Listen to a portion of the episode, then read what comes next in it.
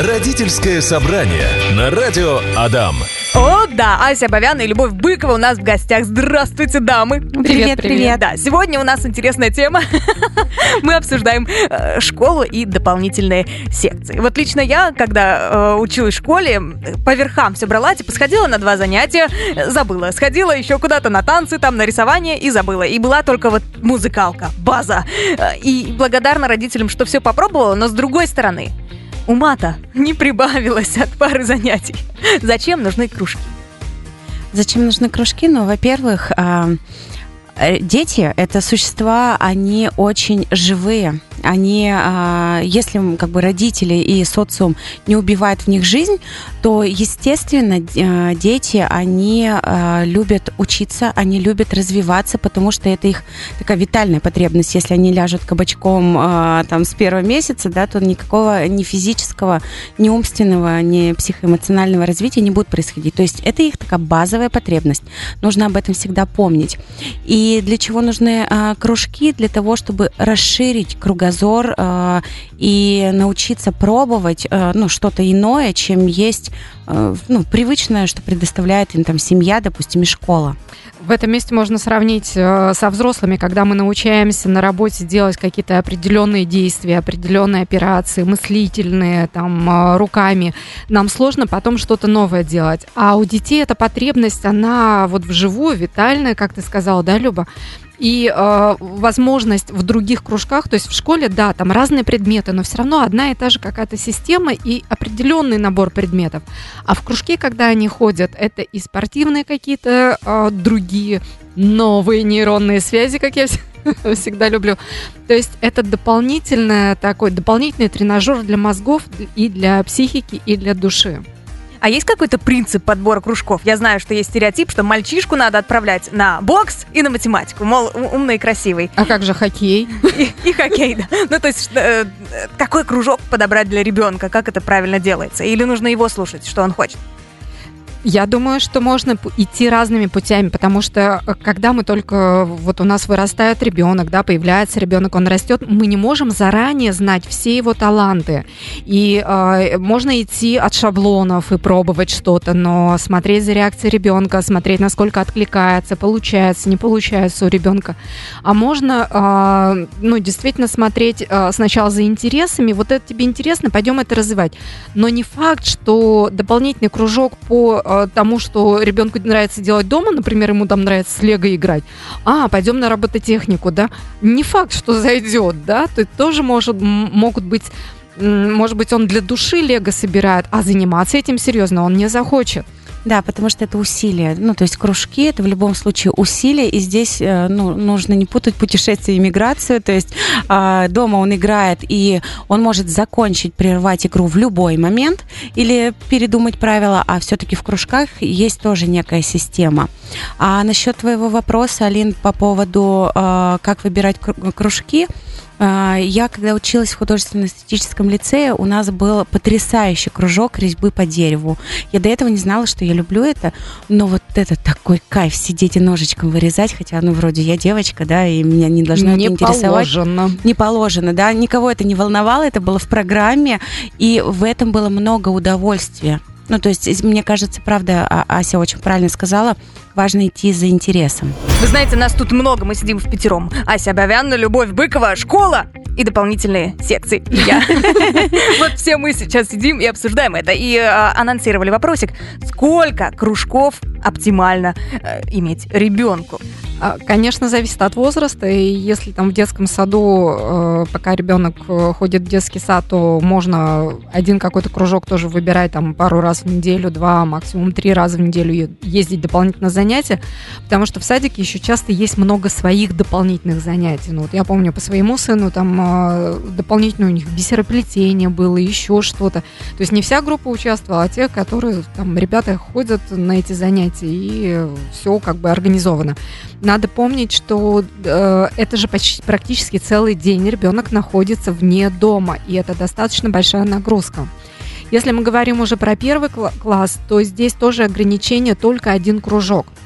Потому что идет адаптация, опять же, э, новый коллектив, новое место, новые правила, что очень важно. Ребен, у ребенка полностью меняется э, уклад жизни, кроме там, не знаю, вставать рано, ложиться рано, да, а все остальное меняется, поэтому только один кружок. Э, максимум со второго полугодия можно попробовать добавить второй кружок, но тут ну, нужно смотреть на то, как откликается ребенок. И вообще на такие универсальные правила важно смотреть за энергией, да, то есть если у ребенка много энергии, его хватает там на 3-4 кружка, да, потому что есть такие дети, которые, они хотят и пение, и танцы, и рисование, и карате, тогда да, если ему хватает э, сил, у него не нарушен сон, а аппетит и, ну, какие-то реакции, потому что бывает перегруз. И еще успеваемость. То есть, если не страдает как раз вот успеваемость на основном месте учебы, то тогда, да, ребенок действительно осиливает и 3-4 кружка. И очень важно тоже, ну, в моменты, например, когда ребенок из начальной школы переходит в среднюю, там тоже меняется уклад, там расширяется а, там, количество учителей, кабинетов, э, все меняется, и здесь тоже очень важно в этот период э, не нагружать ребенка излишне. А если к этому периоду, например, так получилось, что действительно несколько кружков уже ребенок посещает и вроде бы не хочет бросать, то тогда нужно будет позаботиться о дополнительных ресурсах, больше предоставлять отдыха, как-то поддерживать э, да просто ну, есть время для а, напряжения, да, для усилий, а есть время для расслабления, и этот а, баланс, ну, как-то хотелось бы, чтобы родители учитывали. Окей. Э, тогда у меня есть вот такой вопрос. Э, девочка, а, третий, четвер, четвертый класс, и она занимается прям всем. Типа и на, и на лошадях, и на сноуборде, и, и на танцы, и песни, и все, все, все, все, все. И устают, по-моему, у нее э, родители только. А это нормально ли, когда ребенок действительно хочет активничать и не хочет сидеть дома? Ну почему ненормально? Ну вот как-то правда э, у нас разные темпераменты, у нас э, разный уровень энергии. Э, вот, ну как я уже повторюсь, если ребенка на все хватает, у него нет каких-то неврологических проявлений, а по ним, кстати, очень можно э, четко заметить. Например, у меня сын э, младший начал ходить на карате, и у него появились нервные тики. Ну, то есть я сначала это не связала, э, ну, я просто, я уже проанализировала, мне кажется, все на свете, да, и когда я сходила к неврологу, да, это подтвердилось, что была излишняя нагрузка для ребенка. Я думаю, еще одним критерием, а, на который можно обращать внимание, это как строит коммуникации ребенок со сверстниками и со взрослыми. Если в этой сфере тоже все вполне э, есть друзья, есть однокашники какие-то, да, э, с которыми дружит, с которыми там, нравится проводить время, то это тоже еще один критерий, что да, все в порядке. Если там возникают проблемы, то уже надо смотреть, может быть, просто нагрузка большая. Подождите, мы тут начали про кружки, а возможно ли так, что ребенок вообще на них не ходит. Просто ходит в школу и домой. Нормально ли это? А, нормально. Э, э, и здесь важный такой критерий. Если у ребенка налажена коммуникация в школе, у него есть друзья, ему классно проводить время, например, просто на улице, не знаю, в что там сейчас играют. Но мы играли в казаки-разбойники и всякие такие штуки.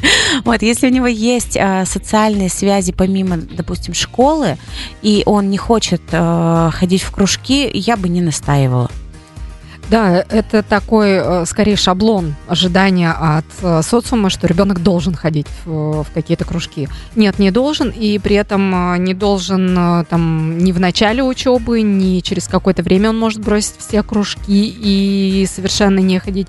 Я бы, знаешь, еще один какой критерий добавила. Не так часто там бывает, что подростки на улице, да, ходят гулять или еще чего-то, но ты дома за подростком наблюдаешь, и ты можешь видеть эмоциональный фон.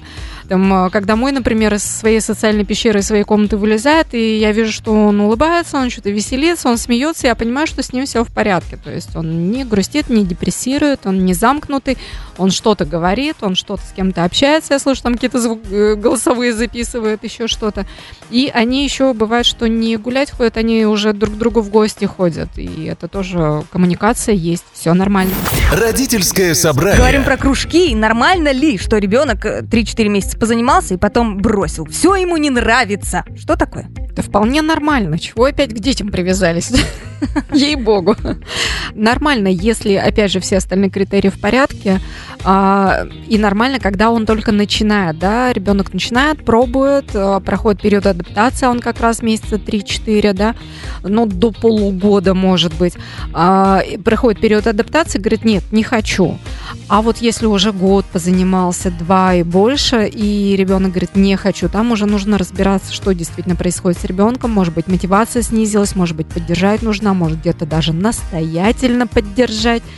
А, или это действительно все, ну, насытился ребенок, а, ему это не интересно. Ну, лично я 7 лет училась в музыкалке, и на пятый год я просто рыдала и говорила родителям, я не хочу, папа музыкант, ты потом еще меня поблагодаришь. И я доходила, и, и рыдала, и прогуливала, и ненавидела эту музыкалку, но пришлось. И, между прочим, поблагодарила, да. А стоит ли настаивать? Но смотрите, здесь еще э, очень важно смотреть, э, то есть если ребенок э, прошел адаптивный э, период и вдруг он перестал хотеть, э, важно понимать, что ему разонравилось. Да, возможно, испортились отношения там э, с тренером, преподавателем, возможно, какой-то конфликт э, с, как они называются? Соучастниками. С участниками этого кружка, группировки. Вот. Ну, то есть здесь очень важно понимать, что произошло, на каком фоне э, а, случилось снижение а, интереса к а, вот этому занятию. И если это возможно изменить, улучшить, то тогда ребенок может просто сам снова захотеть продолжать, и интерес вернется без дополнительных каких-то стимуляций и так далее. А родитель должен вообще лезть вот в это все? Ну, то есть узнавать да, насчет конфликтов, не конфликтов, приходить в этот кружок, разбираться, как это должно работать. Вот я чувствую, что мой ребенок не хочет э, идти на занятия. Что ну, я должна делать? Да, вообще-то, в принципе, как бы спросить, там, милый там или доченька, что происходит. Но это нормально, и... когда ребенок, ой, когда взрослый родитель интересуется, что с его ребенком происходит. Я бы даже больше добавила, это обязательство ребен... э, родителя, обязанность родителя. Почему? Потому что ребенок, он эмоционирует, но он еще не готов рефлексировать на достаточно осознанном уровне, не готов аналитически посмотреть на ситуацию, и это обязать... А, обязанности родителя помочь это все обработать и предложить варианты. А еще у детей и подростков не сформированы а, лобные доли настолько, чтобы а, вот это усилие, да, когда мы как взрослые, когда мы там ну, чего-то не хотим, но мы понимаем, что надо, да, мы усилием воли а, это доделываем, потому что у нас зрелые а, лобные доли, и мы в состоянии проконтролировать этот процесс. У детей и подростков они еще не созрели, я не помню, если я не ошибусь, да, к 25 годам они созревают. И поэтому здесь возможно, настоять и объяснить, и как-то, но все равно следить, потому что я знаю случаи, когда люди там ходили в музыкалку, захлапывали там фортепиано, и больше никогда-никогда не подходили. Это ты про меня рассказываешь? А, ну вот, может быть. Окей. А, и как правильно подобрать для ребенка секцию в таком случае? А, по интересам. То есть да. Я бы, например, э, смотрела за тем, то есть если ребенку, давайте условно, нравятся бальные танцы, но что-то произошло не так, я бы разбиралась с причиной и смотрела альтернативу танцам. Ну, то есть в этом же направлении, но что-либо другое. Ну, если следовать за любопытством, естественным таким проявлением детей, то, мне кажется, можно много чего нового попробовать. Э, это очень хорошо видно, когда ребенок э, довольный, радуется, например, там э, домашний какой-то праздник, и что ребенок делает, на какие шутки реагирует, что, ну, на что больше откликается. Например, там, да, действительно включается музыка, и ребенок начинает танцевать. А еще, э, ну, есть такое, как это, понятие, а, чем я могла бы заниматься, да, если бы мне даже за это не платили. То есть, если мы э, посмотрим за ребенком, то как раз вот про то, что говорила Ася, что он готов делать до бесконечности. И, возможно, э, ну, здесь тоже вот такое двояко. Возможно, он может это делать дома, играя в качестве игры, а если это будет усилие, он перестанет. Но все равно некая направленность у детей есть. Мгм. А, тогда вот такая ситуация. А, если ребенок, допустим, занимается профессионально чем-то, пусть это будет хоть фортепиано, хоть хоккей, условно. И для меня, как для матери, важно, чтобы он там преуспел. Не зря же я в 6 утра на тренировке его возила. Вот. А, Как в этом случае поступать? Как понять, где можно продавить, а где нельзя? Называется а, брось там добро в воду, да, и а, пусть оно дальше течет. Здесь очень важно разделить свои амбиции, взрослые, какие-то неудовлетворенные детские мечты и ожидания а, от э, своего э, настоящего ребенка, живого. То есть, если а, в какой-то момент родитель понимает, что Эх, это для меня, да, Мгм. это мне приятно, когда мой сын там на пьедестале или грамоты какие-то приносит, но при этом ребенок несчастлив, ну, здесь как-то, мне кажется, надо очень по-человечески отступить. Да, и самый простой критерий это когда ребенок хочет туда идти и спрашивает, а когда обсуждает с родителем, а у нас вот это. Э, Когда ребенок этому уделяет много внимания, тогда да, это действительно ребенку интересно, хочется и можно это поддерживать. Если же ребенок так приносит эту статуэтку, там, не знаю, еще что-то, так ставит на полку и пошел заниматься какими-то другими делами, то это точно для родителей. Это не его достижение, ему это не интересно. Мы сегодня говорим про кружки, и очень понравился нам вопрос, на который мы решили ответить. В прямом эфире Анна нам задает, а- Анютик пишет. Дочь ходит на бальные танцы три с половиной года. Ей сейчас шесть с половиной лет. Но на последнем турнире произошла ссора, и она говорит, ей не нужны кубки. На мое предложение заняться чем-нибудь другим, она говорит, я хочу заниматься танцами, но кубки не хочу. А, И пишет она, что понимает, что была не права, и непонятно, как вернуть желание ребенку достигнуть результата, или просто от нее отстать и пусть танцует себе. Ну, по-моему, второе самое простое и понятное решение, э, потому что сложно здесь рекомендовать, мы еще не знаем, в чем конфликт был, в чем ссора была. То есть кто э, что не так э, сказал или не так сделал, и чем так расстроена дочь. А с другой стороны, в сообщении звучит, что дочери интересно это продолжать делать. Таки пусть делает. Действительно ли так ли нужны достижения? И вот это вот отдельная тема про такой тип э, мам, родителей, пап тоже, которым очень важны результаты. А, вот, э, тут говорят, Анна, что плохо ребенок танцевал, и мама надавила. Нам нужен М. кубок. И здесь, возможно, такое контрзависимое а, поведение. Почему? Потому что, возможно, девочке тоже хочется кубок. М. Да, и в этот момент, а, возможно, да, не хватило поддержки, что, а, да, ты станцевал не очень, но там я тебя все равно люблю, давай ты, ты, ну, потренируйся еще, и у тебя получится. И, возможно, ребенок тоже расстроен а, своей, ну, так, своим проигрышем.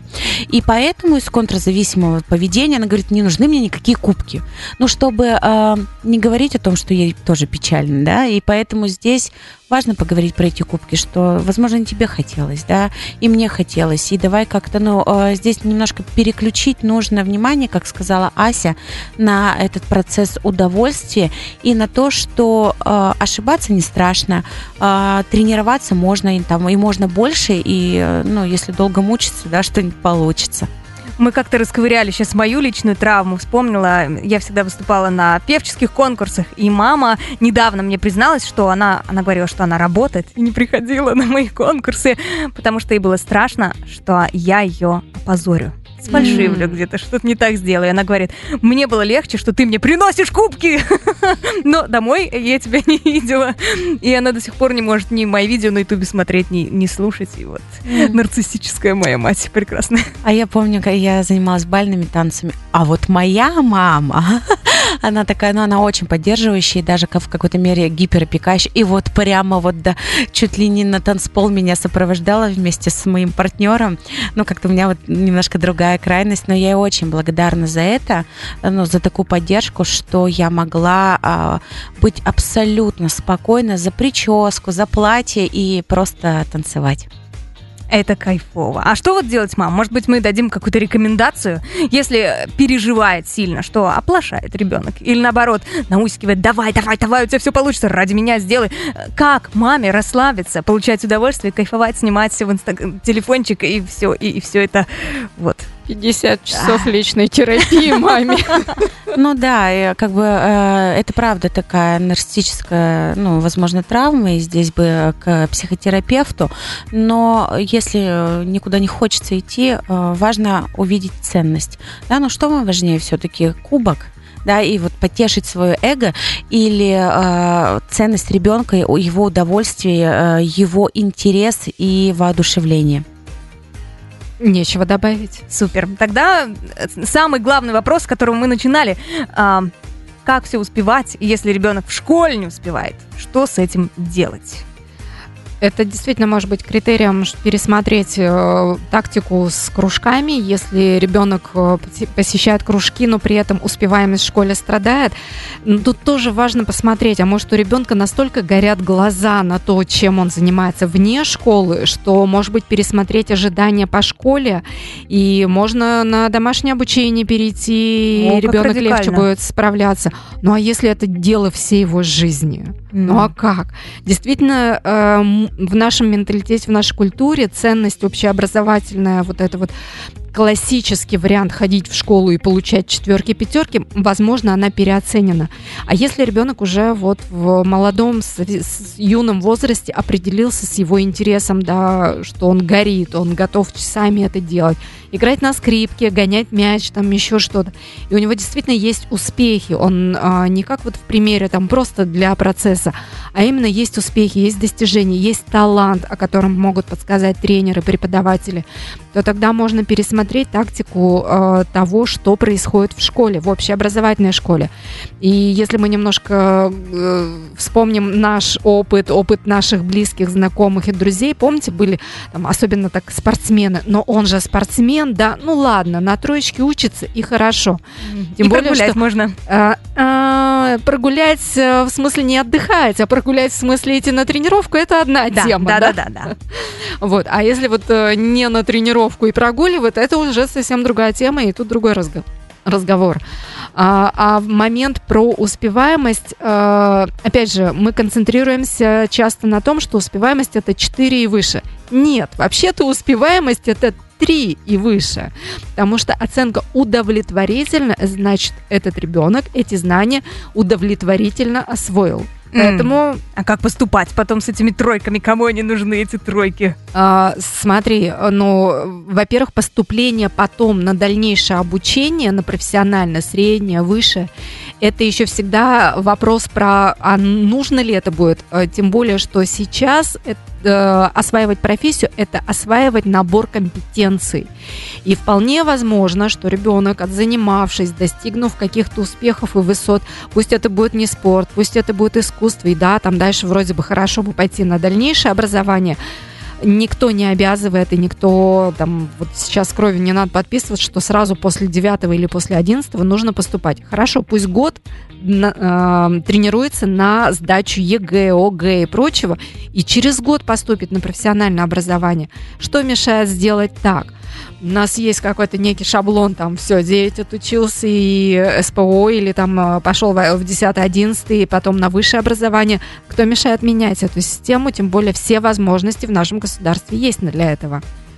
Ну, тут нечего добавить. Я очень поддерживаю Асю э, и думаю о том, что если идти за энергией, за увлечением ребенка, то э, вот это вот всегда вырулит в нужное русло. Какой вывод? Кружки. Просто дать кайфануть ребенку.